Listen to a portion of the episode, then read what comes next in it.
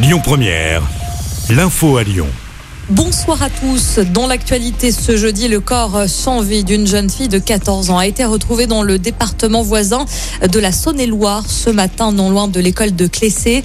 Elle aurait été poignardée au niveau du cou et présenterait des traces de violence sur le corps. Selon le journal de Saône-et-Loire, son petit ami âgé de 14 ans a été placé en garde à vue. L'actualité de ce jeudi marquée également par plusieurs mobilisations. La première sur l'agglomération lyonnaise. Les forains du marché Grand Clément mènent une opération escargot.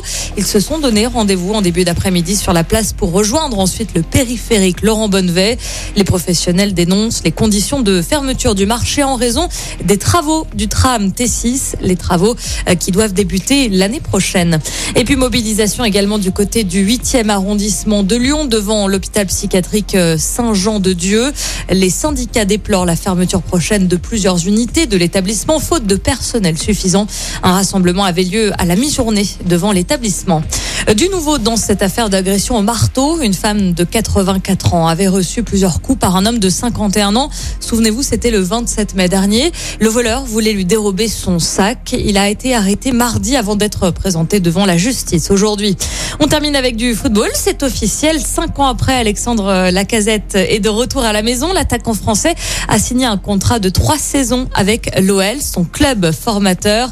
Alexandre Lacazette était libre de tout contrat après son départ d'Arsenal.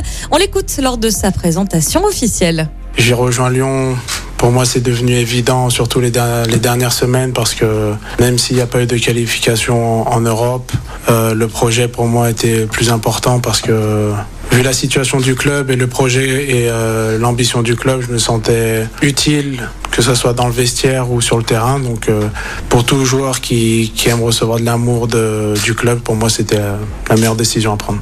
Et ce matin, les rues lyonnaises qui portent des noms de général ont été remplacées par des affichettes rue du général Lacazette avec une photo du joueur.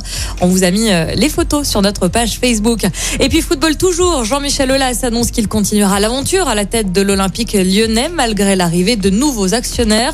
Celui qui est au club depuis 1987 a confirmé aujourd'hui qu'il resterait avec certitude, je cite, à la tête de l'OL pour une période moyenne ou très longue. Fin de citation.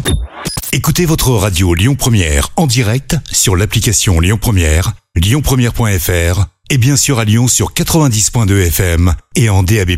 Lyon Première